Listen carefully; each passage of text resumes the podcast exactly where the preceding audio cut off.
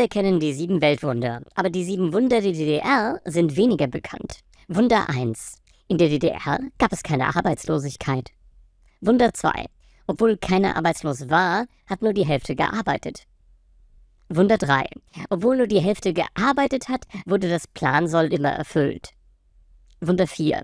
Obwohl das Plansoll immer erfüllt wurde, gab es nichts zu kaufen. Wunder 5. Obwohl es nichts zu kaufen gab, waren alle glücklich und zufrieden. Wunder 6. Obwohl alle zufrieden waren, gab es regelmäßig Demonstrationen. Wunder 7. Obwohl regelmäßig demonstriert wurde, wurde immer mit 99,9% die alte Regierung wiedergewählt.